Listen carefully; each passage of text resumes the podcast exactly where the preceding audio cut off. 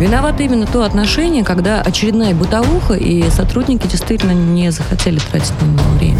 Может, Вопрос пофигизма, тотального да. пофигизма к исполнению своих да, обязанностей. Да. И надо, чтобы каленым железом прям отпечаталось у них, что бить нельзя, пытать нельзя. Ева, если каленым железом бить нельзя, это тоже Нет, я имею в виду правозащитники защищают совершенно разных, разных людей, людей, да. Это Но важно. говорят про это в СМИ, когда кто-то да. узнавает. Все. Программа «Правозащитники» с Екатериной Рейферт, Евой Меркачевой и Александром Хуруджи. Это программа «Правозащитники». Меня зовут Алексей Тимофеев. Всем здравствуйте. В студии Екатерина Рейхард, правозащитник, зампредседателя коллегии адвокатов «Бастион защита», пресс-секретарь профсоюза адвокатов России, профсоюза арбитражных управляющих. Катя, приветствую. Здравствуйте. Ева Меркачева, правозащитница, член Совета при президенте России по развитию гражданского общества и правам человека. Ева, привет. Привет. А слушателей перенаправляю в YouTube, потому что, слушайте, ну, такие правозащитницы просто любо-дорого в прямом и переносном спасибо, спасибо, спасибо. Несмотря на жару, доехали, вот, потеряли по дороге Александра Хуруджи, к сожалению, нашему, но, надеюсь, сегодня э, Иван Мельников, наш э, замечательный коллега и друг, составит нам компанию, пусть и пока виртуально, а может быть, в ближайшее время и э, реально уже в студии. Ну да. Очень на это надеюсь. В общем, э, начинаем эфир, как всегда, с самых таких громких, одиозных, э, трагических случаев, которые, вот, э, простите за тавтологию, проис... не случаются, происходят происходят, в том числе и в Москве в 21 веке, происходят какие-то удивительные э, чудеса. В Москве пропал человек, кажется, что ну, ничего такого, такого необычного, да. да, не произошло. Пропал и пропал, да. Пропал и пропал, да, Ева. Да, значит, история, на самом деле, она, на мой взгляд, просто холодящая, холодящая кровь. А объясню почему. Вот человек с утра вышел, москвич, живет в Кузьминках. Он вышел, он курьер э, одной из известных компаний, у него короб, термокороб, в котором он разносит еду, там есть номер индивидуальный, по этому номеру можно понять, что за сотрудник. С собой у него всегда копия, э, ксерокопия паспорта, у него с собой телефон, зарядное устройство, то есть он всегда на связи. И вот выходит человек и пропадает.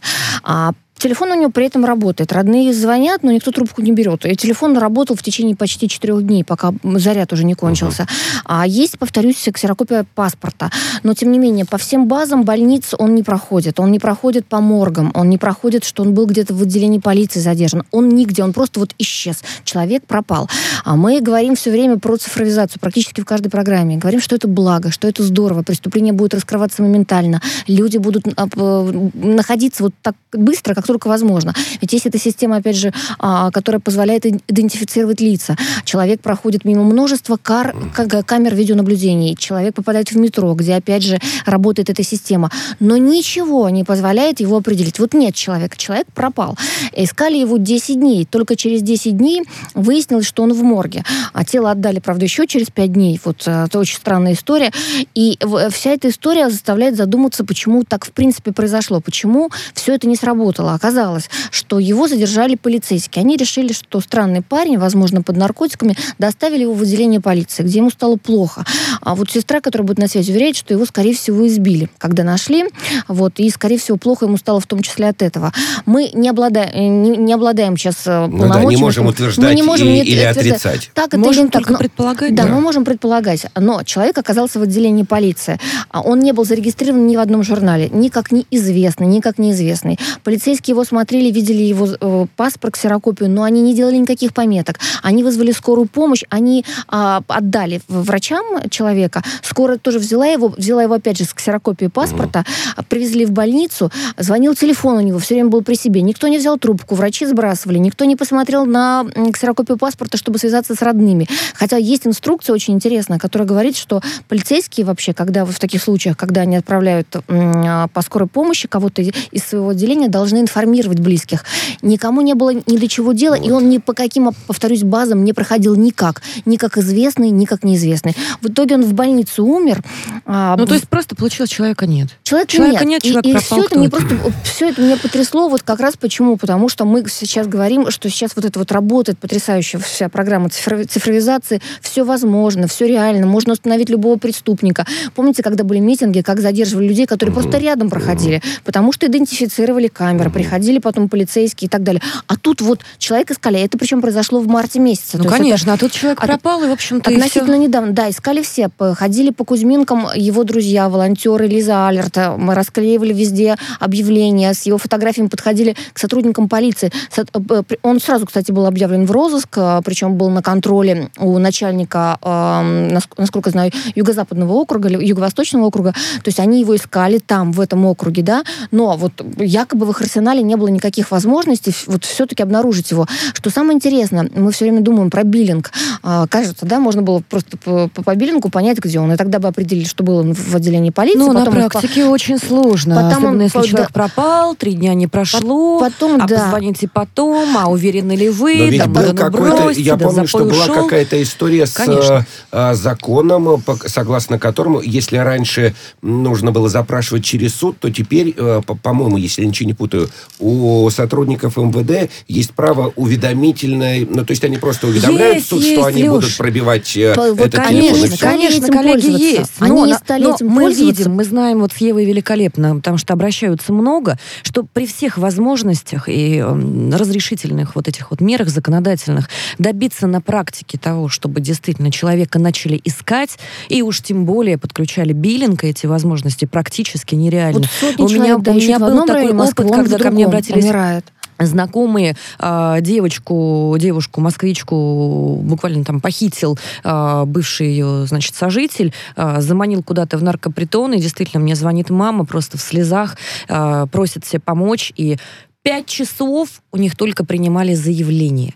Пять часов. То есть пока действительно лично я не связалась и не... Да, могли бы убить, журналист не да, пугала, да. СМИ, кем угодно. Пока лично я не связалась, никто даже выезжать не собирался. Родственники уже местонахождение сами установили. Ну вот а, два вопроса у меня возникают. Первое, это, конечно, с действительно, ну вот цифровое государство и прочее, прочее, система распознавания лиц, камеры. С одной стороны, как они должны работать так, чтобы не нарушались наши права, тех, Да. кого не ищут. Да, да, да. А то их находят А, да, да, это совершенно верно. Тех, кого не ищут, их они находят всегда, легко, причем моментально. А тех, кого нужно, кого, ищут, почему-то получается вот такая уж- ужасная ситуация.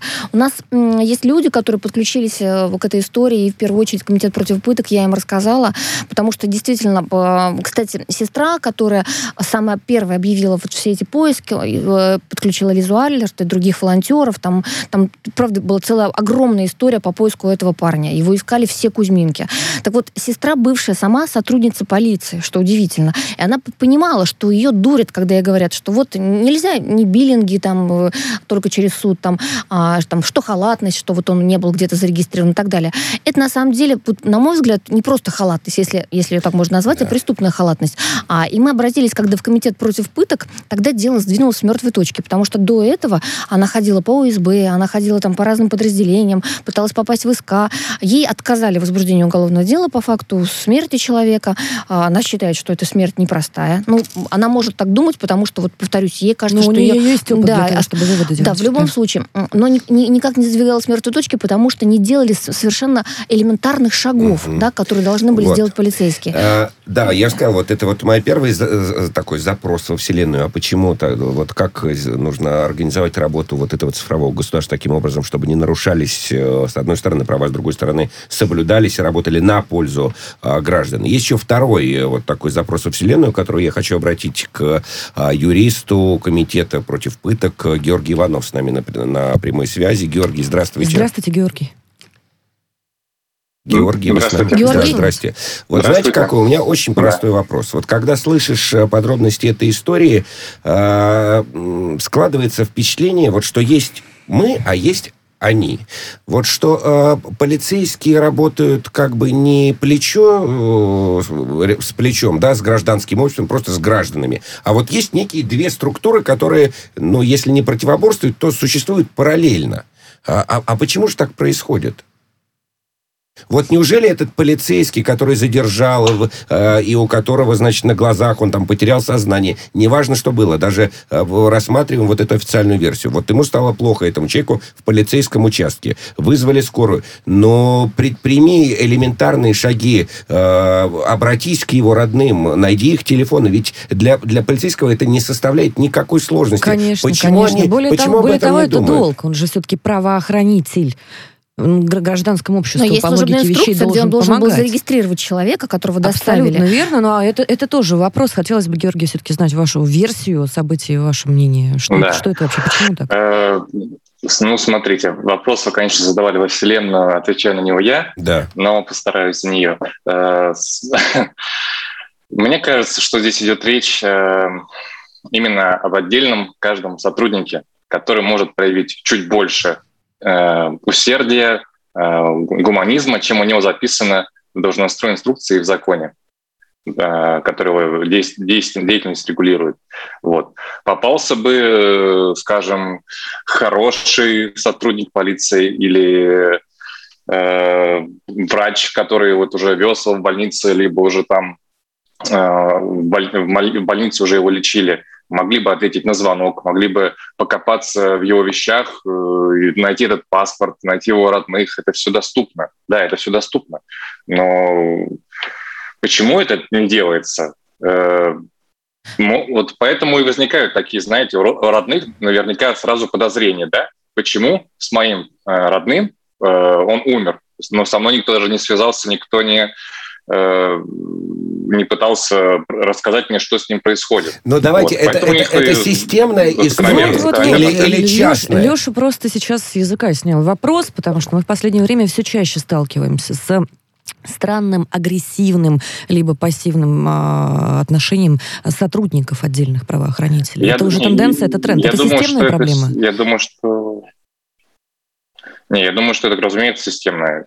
И просто Александр ну, о котором Ева рассказывала, э, вот стало одним из случаев, к сожалению, э, когда сотрудники ну, не сделали то, что могли бы сделать. а почему? Послушайте, потому Поэтому... что их так вас, потому что так работает система, потому что они, они были хорошими ребятами, но они очерствели, работая в этой структуре. Так а есть же все-таки инструкция должностная. Они разве Или, не должны да, были вот. в журнале зарегистрировать, Абсолютно что он верно. был у них в отделении, Абсолютно что верно. они доставили И... человека? Нет. Вот скажи, Георгий, вот Ни они разве не нарушили? Нарушение инструкции оправдать да. не может. Угу.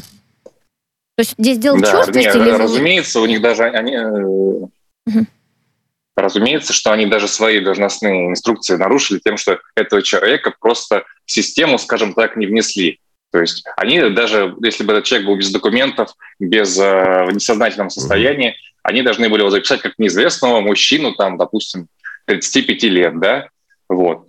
А, и даже само их руководство признало то, что э, сотрудники э, отдела полиции, они э, нарушили э, свою дисциплину служебную, вот. А почему как бы это э, все системно и постоянно происходит? Ну, я думаю, тут много факторов. И какие-то и логические воспитательные, и просто то, что сотрудники э, перерабатывают, то, что сотрудники получают маленькую зарплату, очень много можно причин найти. О, еще кадр, а, кадровый недобор, а может быть думаю, безнаказанность все-таки, Георгий, а может быть отсутствие последствий, а может быть вот это прикрывательство а... друг друга подлинное такое мелочное. Ну, не, это, это, конечно, в том числе, но все каленым железом, как сказать, э, здесь не выжжешь. Э, и не только страх должен все же ну, мотивировать сотрудника свои должностные обязанности выполнять, но и просто человечность. Не знаю, нормальные условия да. работы и человечность, да. А я вот, вы знаете, отбор, коллеги, думаю, что все-таки не более, суть человечность, а идеологическая людей. составляющая. Ну, не а понимаю что, я ее в последнее что, время. Вот хоть каленым железом меня, хоть не каленым железом, но действительно, коллеги, мы э, из передачи в передачу за последние пару месяцев обсудили минимум три таких случая. Три таких случая, когда сотрудники правоохранители позволяют себе уже инструкции, не инструкции, не просто бесчеловечное отношение. Георгий, у меня к вам вопрос. Скажите, пожалуйста, вот и, насколько я знаю, благодаря комитету удалось сейчас отменить постановление об отказе в возбуждении уголовного дела. Вот какие перспективы? И может ли эта история стать уроком для всех полицейских, чтобы они не проявляли вот такую халатность преступную, чтобы они пытались, э, во-первых, связываться с близкими и обязательно вносили в базы данных человека, который к ним попал и которому стало плохо? Смотрите, ну, если мы говорим о какой-то здесь превенции, то э, сам факт того, что здесь привлечен Следственный комитет, будут э, вызваны сотрудники и будут спрашивать, как они себя вели, почему они там не сделали то, не сделали другое. Вот. Э, я думаю, что именно на этих сотрудников какое-то воздействие это возымеет. Там, возможно, там руководство какое-то письмо в Следственный комитет напишет и так далее. Вот. А, как бы свою задачу просто здесь я вижу, как э, помочь родственникам выяснить, что с ним произошло. А для этого мне надо заставить работать Следственный комитет. Угу. То есть э, провести нормальное расследование. Да, спасибо, вот Георгий. Желаем вам удачи в вашей спасибо, работе. Георгий. Спасибо Пишут большое. Нам в чаты, кстати, не забывайте, что вы нас можете не только слушать, но и смотреть. А, и на Ютубе э, есть прямой эфир, вы можете задавать в чат нам вопросы, мы на них отвечаем, иногда зачитываем. Давай представим еще раз полиция, гостя. Полиция Юрист комитета общества, против сказать. пыток Георгий Иванов был с нами на прямой связи. Что пишут в чат, Катя? Пишут, полиция это отражение общества. Вот есть, есть, есть у пиарщиков такая присказка. Какой общество, бриф, такой креатив. Видимо, общество. Вот, вот как, какой поп, запрос у общества, приход. да. Ну, каков поп, таков приход, абсолютно верно. Ну да, у нас, кстати, очень много вопросов к врачам. Ведь, повторюсь, у человека uh-huh. был при себе телефон, когда он uh-huh. попал в больницу. Он звонил все время, и врачи сбрасывали. Ну, кто-то из медперсонала. И, повторюсь, документы были. Тоже вопрос. есть... У нас еще есть на связи, если не ошибаюсь, вот Совершенно верно. Сестра. Наталья вот Сапожникова, да. сестра погибшего. А, Наталья, здравствуйте. И сразу примите наши соболезнования, соболезнования. сочувствие. Мы со страдаем вместе с вами в связи Наталья. с э, потерей Добрый вашего день. брата. Добрый день, спасибо большое. Спасибо. Наталья, скажите, пожалуйста, вот вроде бы уже похоронили, прошло время, вы пытаетесь добиться справедливости. Зачем вот тревожите, бередите в себе вот эту рану постоянно? А, вы, кстати, сами бывший сотрудник полиции, да? Вот да. А, что можете сказать? Вот кто все-таки больше виноват? Полицейские, а, медперсонал? Вообще, что это может быть случайность, какое-то стечение обстоятельств какое-то коварное? И почему вы продолжаете бороться за то, чтобы эта история получила продолжение? Продолжаю бороться, чтобы с другими так не поступали, потому что понимаю, как работают наши органы, потому что обошла все структуры, и мне везде сказали, что я ничего не добьюсь, и зачем мне это нужно. И также в Следственном комитете со мной разговаривали так, что я потребовала провести вторичную экспертизу независимую. Мне сказали, э, что у него там все внутренности перемешаны. Начали мне подробности такие рассказывать. Типа, да зачем вам это надо? На что я ответила, если бы это был ваш брат, сразу замолчали. Конечно. Вот. И конечно. мне хочется, чтобы да, об этом узнало больше людей, чтобы все-таки привлекли э, всех э, кто имел, ну, приложил свою руку к этому. И я понимаю, что это не просто случайность, что его избили. Экспертиза показала, что он был весь избит э, до того, как поступил в больницу. Но при этом скорая помощь написала, что повреждений нет. Врачи написали в приемном отделении, что повреждений нет и только спустя столько дней после смерти его вскрыли только 13-го, а умер он 6-го. Представляете, его в морг даже не переводили все это время. Ну, то есть вы считаете, что они друг друга прикрывают просто? Конечно, образом? они его даже специально не опознавали, то есть не устанавливали личность. Меня не пустили на опознание, я так и не видела тело в морге.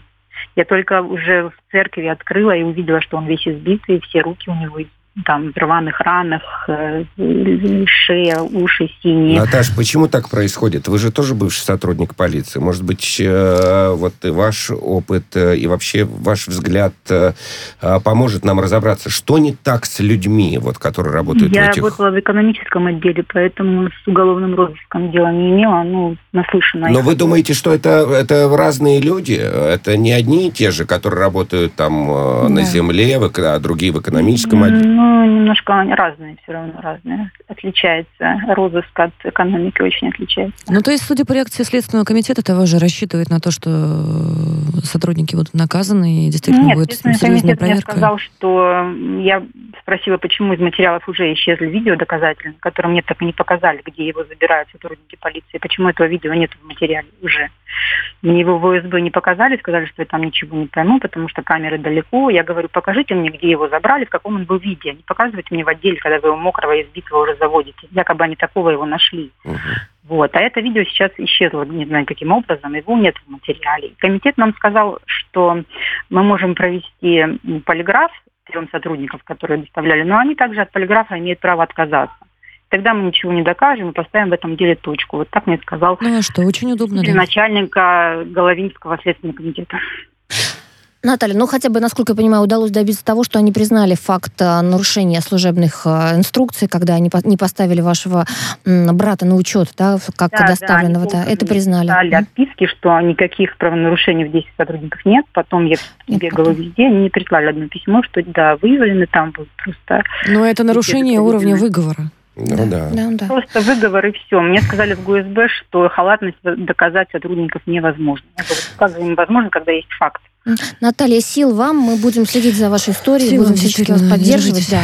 Сил да. вам. Да. Наташа, спасибо, спасибо большое, что нашли время и вышли к нам э, в эфир. Да, желаем удачи в вашей борьбе, справедливой, и действительно виновные понесут э, справедливую, справедливое наказание.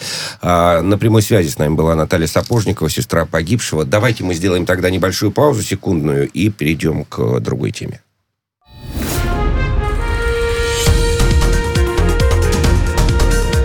Вы слушаете «Радио Спутник». Твоя, Катя. Тяжело переключаться после такой жуткой истории. Очень но... сложно, очень да. сложно, Алексей. Но... Вопрос правового беспредела и доверия к тому самому вот старому доброму образу дяди Стилпу, да, к которому а, можно было обратиться за помощью и рассчитывать хотя бы на какую-то помощь, которая хотя бы ну, мимо ну, погибающего деле, не пройдет. На самом деле мы так не можем мазать все черной краской ну, всех, потому что на самом деле полно и хороших сотрудников, и я знаю. Мы тут просто не говорим про эти случаи, когда помогали, когда вытаскивали, говорим, спасали. Говорим, Михайловна, и ну, регулярно говорим, и ты знаешь, мы... мою позицию, и хвалю я, когда такие вещи происходят. Но Наоборот, знаете, искренне вот... радуюсь и поддерживаю. Но вот именно такие сотрудники, именно такое публичное, безнаказанное содействие и взаимопокрывательство, вот они очень сильно портят Я просто хотел сказать, что, знаешь, когда вот вы говорите не мазать э, одной краской, но когда слышишь эту историю, вот сейчас 10 человек, угу. останови на улице и перескажи этому, эту Абсолютно историю. верно. Э, и да. все будут примерно одного мнения, потому что где-то на подкорке у нас мы запрограммированы так, что мы не доверяем э, этой системе. Не просто не доверяем. Если раньше можно было, ну, опять же, да, не буду про советы, все и так все знают, там, мои там пристрастия, но тем не менее, если раньше было можно все-таки обратиться за помощью и рассчитывать ну, хоть, ну, хоть на какое-то содействие, да, то теперь э, сотрудники правоохранительных органов, э, я не знаю, там, гражданское общество крестится, чур меня чур, и лишь бы подальше мимо обойти. А тут нельзя не вспомнить сейчас другую историю, которая активно обсуждается в нашем правозащитном сообществе про девушку, которая воспользовалась услугами такси. Таксист ее изнасиловал на заднем сиденье. Она пришла написать заявление в полицию. Все в Москве это у нас происходит. И то, как поступили с ней полицейские, как они высмели ее, как они поставили, собственно, ее в такое а положение. это вот отдельная тема. Это вот отдельная тема, но знаешь, да. раз уж мы заговорили про полицию, вот случается.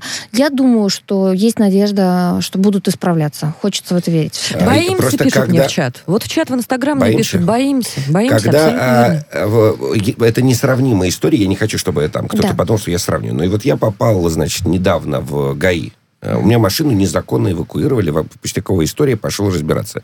Вот при входе в ГАИ ты сразу попадаешь э, в какую-то враждебную для тебя среду. Вот вся, вся эта история, и я им задавал вопросы Алексей, начальникам не КПЗ даже. Я говорю, слушайте, но мы же как бы все, ну, все, все заодно. Я там плачу налоги, вы работаете, я не нарушаю права, там все, не, не, не, закон mm-hmm. не нарушаю. Почему вы сразу настроены против меня? Мы же как бы все одно, да. это мы же общество. И вы, и я. В общем, ладно, друзья, давайте к другой истории перейдем. А, понятно, что тут э, многогранная такая э, тема. А, ковид, э, коронавирус и те меры, которые предпринимают власти разных регионов российских в отношении распространения и борьбы с коронавирусной инфекцией. Например, все мы знаем, что с понедельника в рестораны и кафе Москвы можно будет войти только по QR-коду, в том случае, если вакцинирован. Не только, не только, Алексей, у, меня для вас ПЦР. сюрприз большой. Так. Не только в ресторанах дело. Есть беда гораздо масштабнее. Мировые судьи не будут рассматривать заявления от тех, у кого нет прививок от Башкирские чиновники вот будут вести личные приемы граждан только со справкой о вакцинации от ковида. Удобно же, правда? Удобно. Удобно, но нет. Да, но нет. А вот, например, у меня большой вопрос к э, вот этим вот ограничительным мерам. Да, я знаю, что у многих он сейчас, но у меня он вполне конкретный. Господа дорогие, а с учетом того, что можно делать прививки не всем. И список противопоказаний прямых достаточно большой. А куда вы решили вот нас деть, тех, кому прививаться нельзя? Ну, со справкой о медицинском отводе, наверное, нужно будет э, приходить в Ну, они не продумали, по крайней мере, это не пока нигде не, не прописано. Это верно. И если мы говорим про эти коды, да, которые нужно будет показывать при входе в кафе, рестораны, а вот у человека есть антитела, и ему врач говорит, что прививаться нельзя, пока высокий очень титр.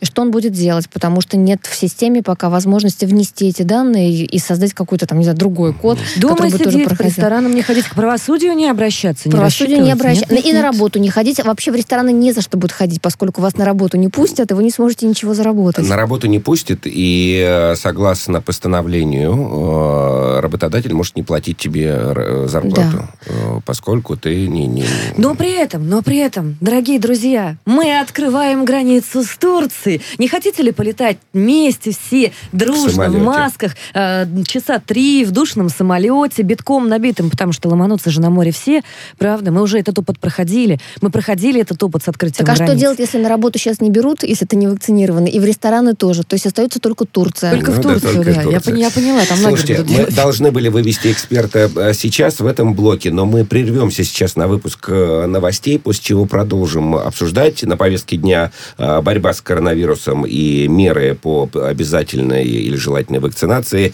Э, Будут гости, напомню, в студии э, Ева Меркачева, Екатерина Рейферт, Алексей Тимофеев. Никуда не переключайтесь, дальше будет интересно.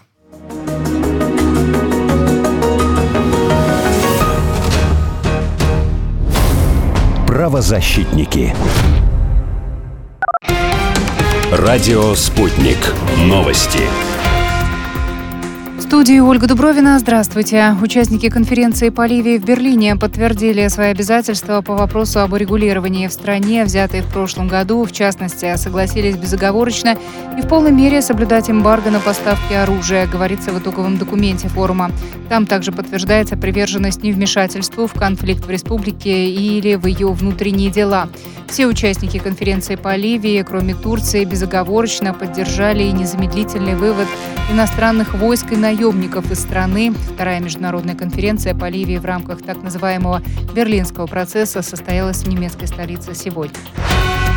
Россия считает, что ситуация в Ливии развивается в верном направлении. Этому способствуют решения, которые принимаются на уровне международного сообщества, в том числе Совбеза ООН, а главное с самими ливийцами, заявил замглавы МИД России Сергей Вершинин по итогам второй ливийской конференции в Берлине. По словам э, дипломата, появился шанс для достижения мира и стабильности. Вывод иностранных войск должен проводиться продуманно, чтобы не нарушить баланс, э, который сложился в стране, добавил Вершинин. Еврокомиссия официально запросила у Минюста Венгрии пояснение по поводу законопроекта, ограничивающего распространение материалов среди несовершеннолетних о гомосексуальности и смене пола.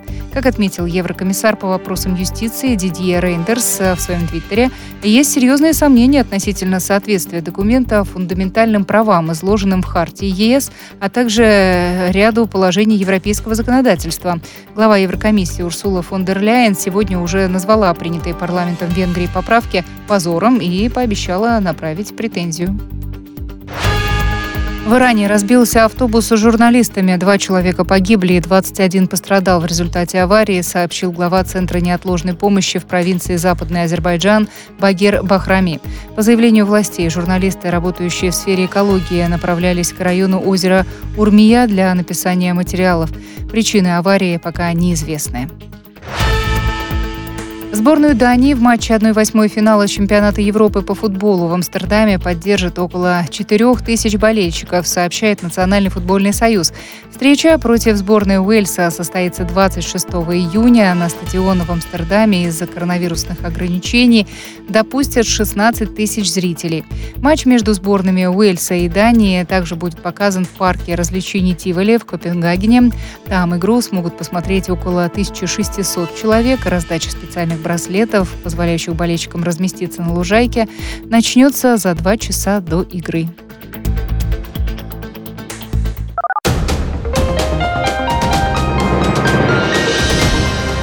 Следующий выпуск новостей на радио «Спутник» в начале часа.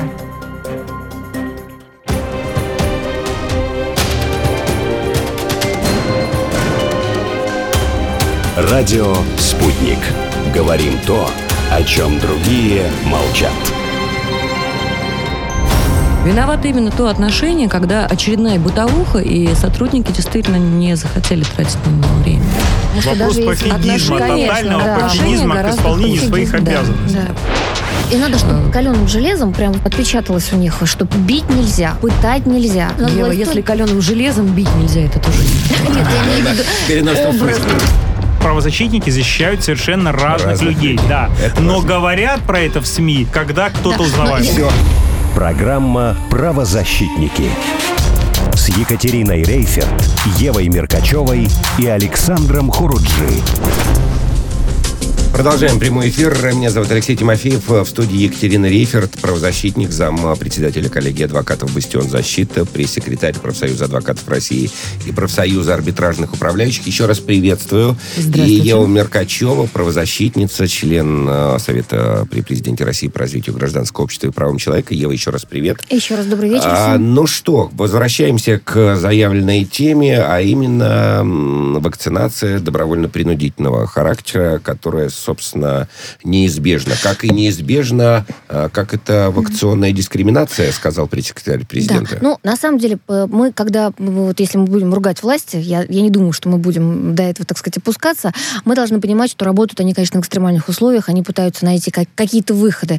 А иногда происходит несогласованность. То есть один орган власти принимает решение, которое потом опровергает другой, и между ведомствами мало согласования. Вообще все работают в такой атмосфере непонимания и действительно прощупывают, как действовать. Больше похоже на, на, знаешь, есть такое произведение «Лебедь, рак и щука». Да, При всех благих на намерениях и правильном Намерения действительно, ребят, действительно если, благие, если можно себя подстраховать, конечно, прививаться надо. Намерения действительно но вот благие, но можно. последствия, во-первых, не очень понятны. Мы здесь говорили в студии про закон ОМА, третий закон ОМА, да. который гласит, что давление равно силе сопротивления. Это действительно так. Появилось большое количество людей, которые до вот этих всех введения жестких э, требований, которые были вчера озвучены, они очень хотели привиться. Вот они прям продумывали. После введения они сказали, да нет, мы не пойдем, мы теперь не пойдем на зло. Да? И это, наверное, в характере русского человека, который не любит, когда ему выкручивают руки. Но с 18 стороны если бы все эти люди пошли и привились бы, не было никаких вот этих принудительных ж- ж- тоже, тоже верно, мер. тоже на, на, на это и опираются власти. Потому когда... что мы же видим, да, э, статистика там в, на 40%, а сейчас еще больше увеличилось э, количество прививающихся после вот этого кнута, который как бы кнут виртуальный, имеется в виду кнут-пряник, вот этот вот, который э, предпринимают там московские власти в частности. Давайте, Давайте подключим послушаем. к разговору эксперта Бюро военно-политического политического анализа Николай Костикин с нами на прямой связи. Николай, здравствуйте. Николай, привет. Привет, Екатерина. Здравствуйте, Ева. Здравствуйте, Здравствуйте. Алексей. Здравствуйте. Но вы как относитесь к э, мерам, которые власти московские, в частности, предпринимают? Ну, я здесь согласен. Я слышал уже э, разговор э, в эфире. Я согласен с Екатериной, потому что, да, действительно, не согласование абсолютно. Но я услышал тут два вопроса, которые связаны с, э, ну, от Евы, я так понимаю, вопрос был связан с открытием Турции. И еще там один был, почему вроде так у нас. Э, ну, смысл какой? Единственный способ преодолеть эпидемию – это массовая вакцинация. То есть, по идее, и билеты в Турцию, они должны продаваться по прививке ну, однозначно. Вакцинация должна пройти массово, например, в Израиле, там, в некоторых европейских То есть открытие границ, Николай, это мера стимуляции. То есть вот если вы хотите в Турцию на, на морешко погреться, то без, без укола а, не поедете, Если да? вы хотите мне кажется, вы сейчас подсказали идею властям московским, пока еще нас пускали везде без вот этой вакцины. теперь... Я еще не начал, Ева, я еще не начал подсказывать да, идеи. использовать принцип да? мягкой силы, да, а не кнута с пряником, чтобы народ противостоял. Еще, еще можно да, подсказать страховым компаниям, то есть, соответственно, вводить определенные коэффициенты. То есть вакцина, он действует, в принципе, на 9, э, сейчас я не ошибаюсь, по-моему, 270 дней, если я не ошибаюсь, да, который сейчас есть. То есть, соответственно, раз в год, даже чуть меньше, человек должен прокалываться. А, эта эпидемия странная еще раз, странная. 20% там действительно патологии, 80% информационного шума. И это очень здорово мешает вообще всем. А, и в частности, я так понимаю, что у нас нет сейчас пока единой политики в этом а, моменте. То есть мы следуем за а, стратегиями других государств. То, что сейчас, вот о чем была новость, это, это QR-коды, которые да, вводятся в кафе, ну, понятно, что Сергей Собянин градоначальник. У него задача предотвратить ну, чумной бунт, условно говоря, да, потому что если начнется история, как в Индии, но непонятно, как у нас население среагирует. И вы живете в прекрасном городе, в столице нашей Родины, но он является огромной ловушкой, то есть с этой точки зрения, огромным таким инкубатором, рассадником. А, и в Китае побороли, в принципе, достаточно эффективно, где еще даже большая плотность населения, побороли именно этими методами. То есть они предельно простые, не контактируют, как бы, да, когда вакцина выработалась у тебя уже, прокалывались и жизнь спокойной жизнью. Еще был один вопрос. Вот Екатерина сказала, что делать тем людям, у которых могут быть противопоказания. Ну, Да, Николай, на самом деле, на самом деле не, не, не то, что делать, а, а, а дело в том, а, почему это не зафиксировано. Абсолютно то есть, верно. А, а, возникает сначала постановление, появляется некое обсуждение, а потом, видимо, будут вносить или должны вноситься поправки в, в уже как бы существующее постановление. Но а не почему? казалось бы, не казалось Слушайте, бы логичным я... сначала предусмотреть. Совершенно верно. Э, действительно, для, Но... для граждан, а не для себя. Есть Координационный совет по борьбе с распространением Конечно. коронавируса на федеральных, на региональных уровнях и так далее. Но мы э, действительно а, почему-то становимся и... заложниками несогласованности. Либо это несогласованность, но уж простите мои там конспирологические теории, это несогласованность, наоборот, э, создана для нагнетения. Потому что действительно те люди, которые с удовольствием бы пошли и uh-huh. сделали вакцину, вот из-за этой неразберихи просто сидят и думают, ой-ой-ой, что это такое? Еще, а знаете, почему? вот мы обсуждаем кнут-пряник, а м- законы педагогики и воспитания говорят, что помимо кнута и пряника есть должен еще быть личный пример. Вот личный пример как э, некая коммуникация между властью и, и обществом. На ваш взгляд, э, а, она работает, она эффективно работает в достаточной ли степени? Да, в, Вот вам лично, вам достаточно коммуникации между властью и обществом по этому вопросу? Ну, скажем так, я работаю в такой структуре, которая отчасти эту коммуникацию обеспечивает. Я как бы хочу вам, соответственно, донести, я понимаю, о чем вы говорите. А, пример, конечно, должен быть. Президент наш привился. Каждый, там, условно говоря, управленец любого звена низшего, он должен делать это показательно. У нас должны стоять на улицах специальные на киоски, это лаборатории они называются, в которых находятся там холодильники с этой вакциной. Значит, депутаты Государственной а, Думы, ну, члены Совета Федерации. Первыми, первыми, первыми, публичными. СММ-бюджетами. В так точно в вашей программе, прям в эфире, выходить, она прекрасная, как бы, и прививаться. Вот, пожалуйста, пошел. Значит, если у меня там, допустим, какие-то там а, проблемы, ну, не повезло. Ребят, война как бы. Ну, эпидемия много хуже войны. То, что сейчас э, происходит, я так понимаю, это проба пера.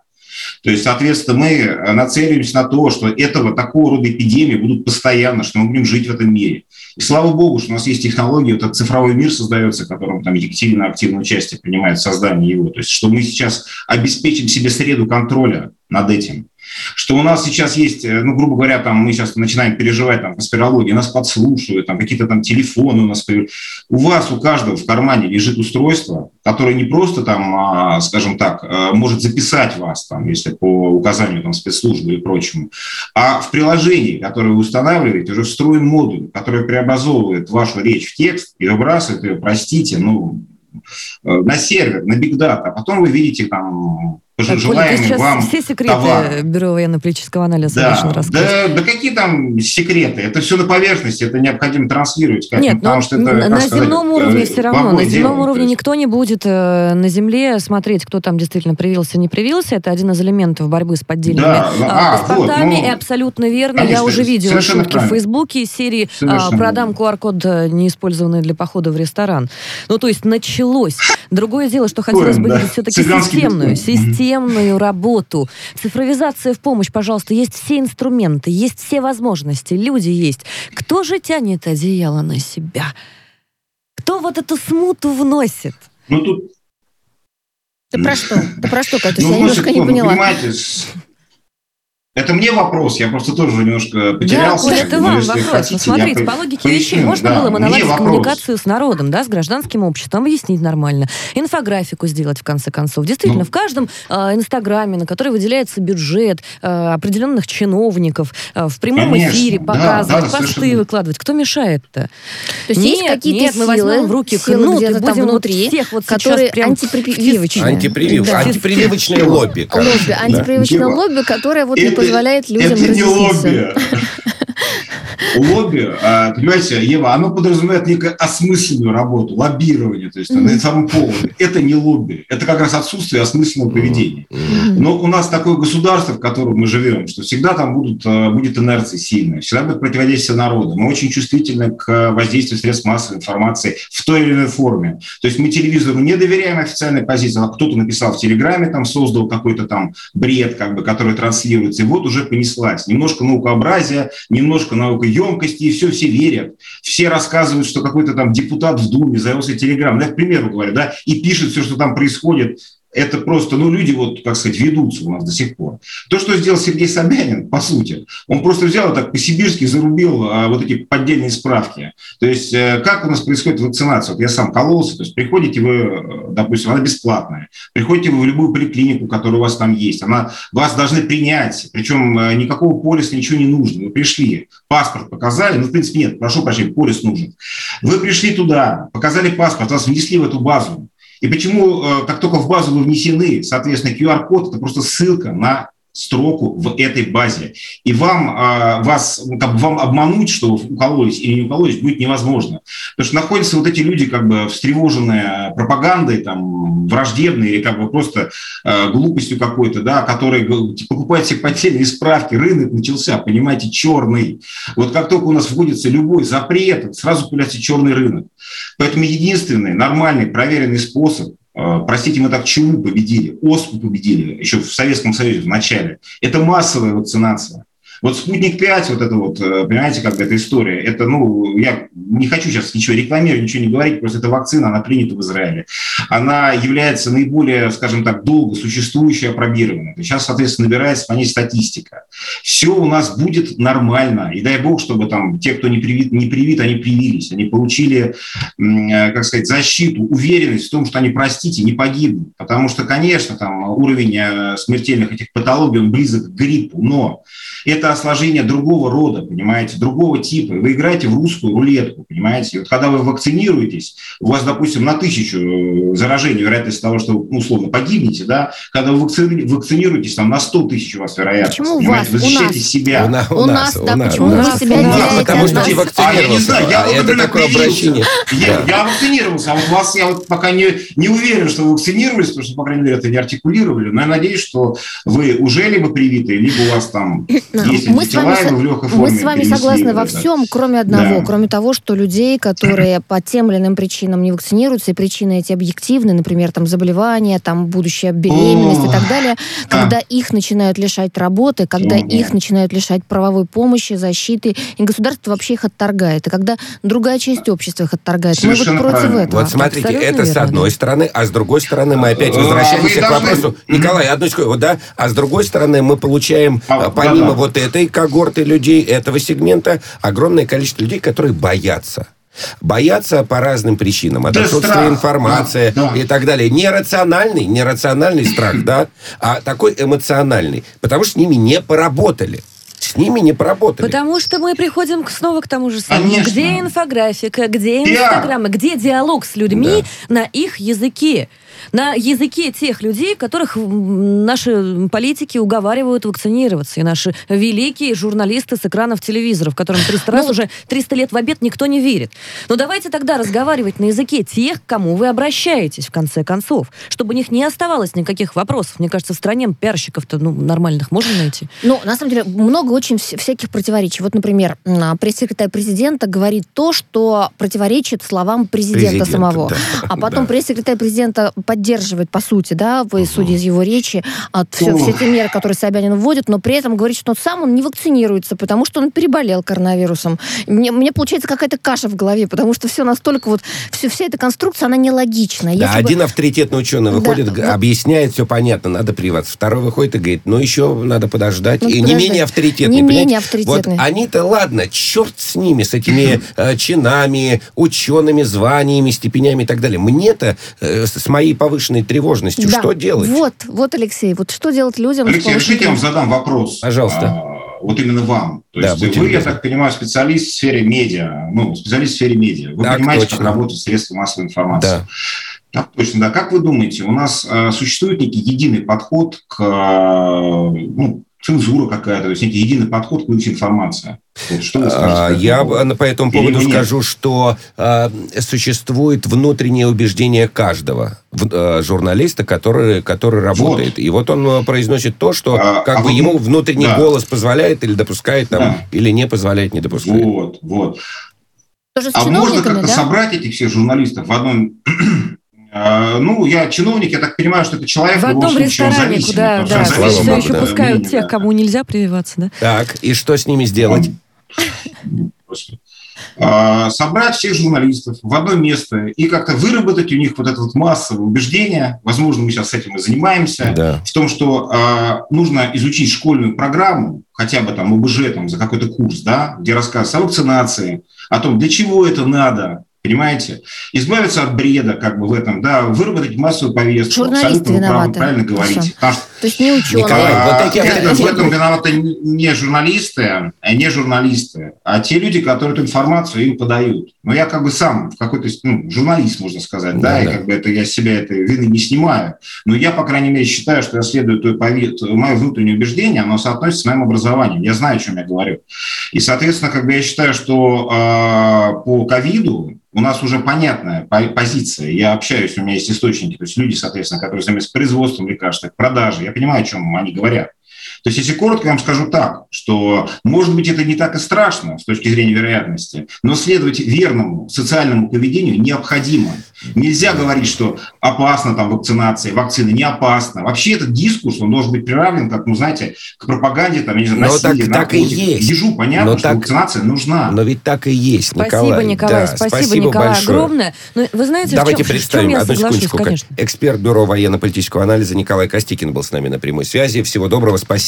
Спасибо, Николай. Я соглашусь вот с чем, что действительно мы не наблюдаем, ну, как сказала Ева Михайловна, кашу наблюдаем вот из этих противоречий э, сотканную, которые тянут в разные стороны внимания гражданского общества, не наблюдаем единого информационного посыла. Я не поддержу вот это вот то, что э, нельзя нам обсуждать, нельзя нам э, говорить разные мнения, так иначе мы все это вообще в, в разговоры по прививке мы будем приравнивать к разговорам о терроризме и экстремизме. Ну, типа, мы к этому да. придем. Но это неправильно, граждане. Мы должны все обсуждать, и в этом наш долг, наша обязанность. А журналистам говорят разные люди. Журналисты вот именно. Журналист в этом смысле ничем да, не отличается от тревожного конечно. обывателя. Он транслирует то, что сказал то один академик, то другой, да. то президент, то пресс-секретарь президента. Да. И он сам не может понять, что ему делать. Вот на примере Алексея мы это выяснили. Да, да, совершенно верно. Ну что, давайте паузу. Есть еще одна важная тема.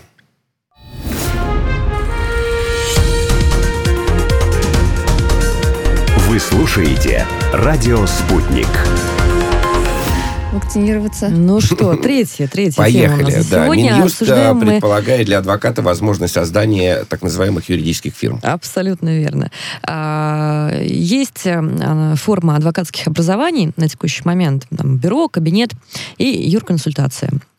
А по закону проекту Министерства юстиции появится возможность создания адвокатских образований, приближенных по своей а, структуре к коммерческим организациям. Внутри этих новых форм адвокатских образований будет возможность для адвокатов работать по а, трудовому договору.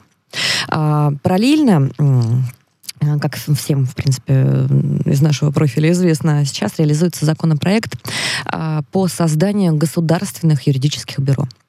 Эти госюридические бюро, а, они а, будут оказывать бесплатную юридическую помощь. А, статистика показывает, что примерно 30% адвокатов как раз-таки вот оказывают бесплатную юрпомощь. И если сейчас вот вся эта помощь которая сейчас к государству угу. не относится, будет перенаправлена как раз в государственную структуру, в государственное юридическое бюро. Адвокаты останутся вне этой сферы реализации своего труда. Подробнее давайте спросим у Григория Абукова. Тема нишевая, тема сложная. Сложная, да, надо расшифровать. Председатель исполнительного да. комитета профсоюза адвокатов России э, Григорий Абуков с нами на связи. Григорий, здравствуйте. Григорий Рауфович. Здравствуйте. А, расскажите нам, пожалуйста, ну так, переведите вот с этого номенклатурного языка на, э, на понятный русский. Чем это может обернуться? И зачем Создание... адвокату трудовой договор? Да. да. Но а, действительно у нас а, с 2002-2003 года адвокаты справлялись без трудовых договоров, в общем-то, и что, казалось бы, сейчас вдруг у нас, по мнению Минюста, а, нужно было вводить соответствующие, значит, э, соответствующее регулирование, которое называется а, значит, э, трудовыми договорами в адвокатуру. А, но на самом деле это мировой опыт. Если мы посмотрим на практику Франции, то а, во Франции многие адвокаты работают по найму, у них трудовые договоры. Это международная такая международный опыт, который сам за себя говорит. В Армении, насколько и, я знаю, существуют ничего... офисы общественных защитников. В Армении, в Грузии. В Армении, в, Армении, в Грузии, существует, существует подобная, подобная Да, Армения, Грузия, Армения, Грузия, да, там существует, а, а, мало того, там существует профсоюзы у адвокатов, э, так же, как и у нас, а, но не везде а, у нас существуют трудовые договоры. Но в данном случае речь идет э, о том, чтобы как э, здесь, наверное, можно будет процитировать, опять-таки, Министерство юстиции – что существующее регулирование адвокатской деятельности пока не создает точек роста для развития института адвокатуры. Вот это вот, я так думаю, ключевая фраза министра, которая, которую нужно а, нам взять на вооружение. Ну, мы часто а, достаточно, Григорий Ралфович, поднимаем в эфирах темы, где права адвокатов так или иначе с разных сторон и в разных контекстах ущемляются. Скажите мне, пожалуйста, вот что. Вот просто вот в нескольких предложениях. Что адвокатам, какие плюсы даст вот, возможность заключать трудовые договора? И что людям это ну, даст, которые пытаются э, обратиться к нему? Во-первых, вообще введение трудовых отношений для адвоката – это предоставление в первую очередь стабильной зарплаты и социальных гарантий. То есть э, это то, чего сейчас адвокаты у нас лишены многие. Угу. По сути дела, у нас э, а, а, по э, признаку найма работает около 70% адвокатов сегодня, на сегодняшний день. Это те самые адвокаты, которых назначают решением государственного органа. Это около 70% адвокатов. Но при этом найме, то есть все признаки найма существуют, но отсутствуют э, те э, гарантии социальные, которые даются при введении трудовых отношений. Поэтому здесь, э, в общем-то, э, можно э, сразу э, говорить об очевидных плюсах для адвокатов. Появление стабильной заработной платы, появление стабильных гарантий – Э, социальных, появления социального пакета и так далее, и так далее, и так далее. Более того, сразу появляется та платформа, которая может а, защитить а, адвокатов, а, защитить их социально-трудовые права. Поэтому здесь плюсы очевидны. Так, таким образом, а... я, я насколько поняла, 70 тысяч рублей. Ну, вот приблизительная сумма, которую закладывают в это ну, это, значит, э, это у нас э, э, Госюрбюро, которое планируется сделать. У нас сейчас идет пилотный проект. Министерство юстиции этот, этот проект ведет. А, и а, при первом приближении были озвучены вот такие достойные цифры. 50, 70 и так далее. А сейчас мы должны посмотреть, э, как пройдет этот этап пилотный, как э, а, реализовываться будут э, эти предложения. И, конечно же, со стороны профсоюза сразу последовало предложение привлечь адвокатов к работе в Госфербюро по трудовым договорам, потому что это расширение сферы занятости для адвокатов.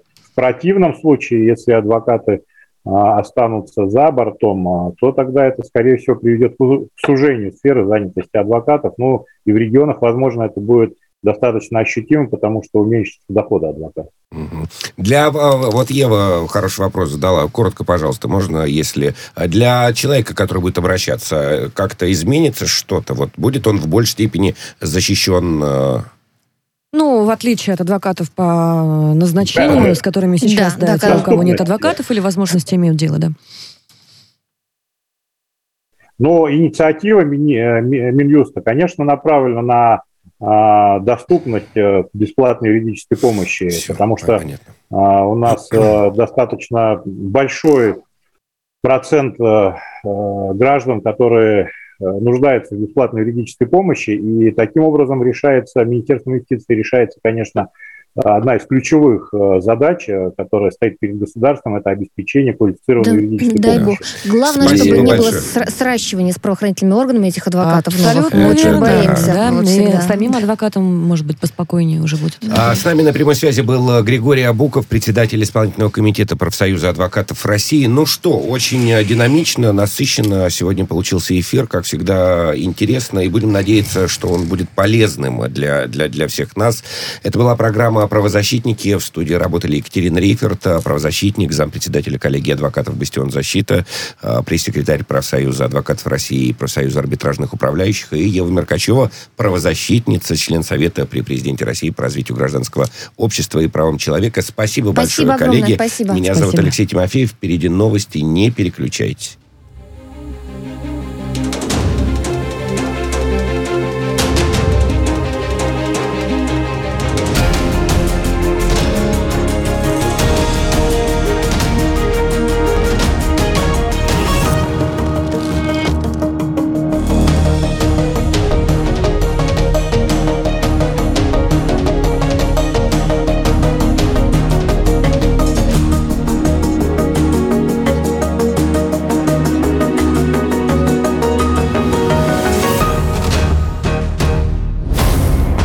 Правозащитники.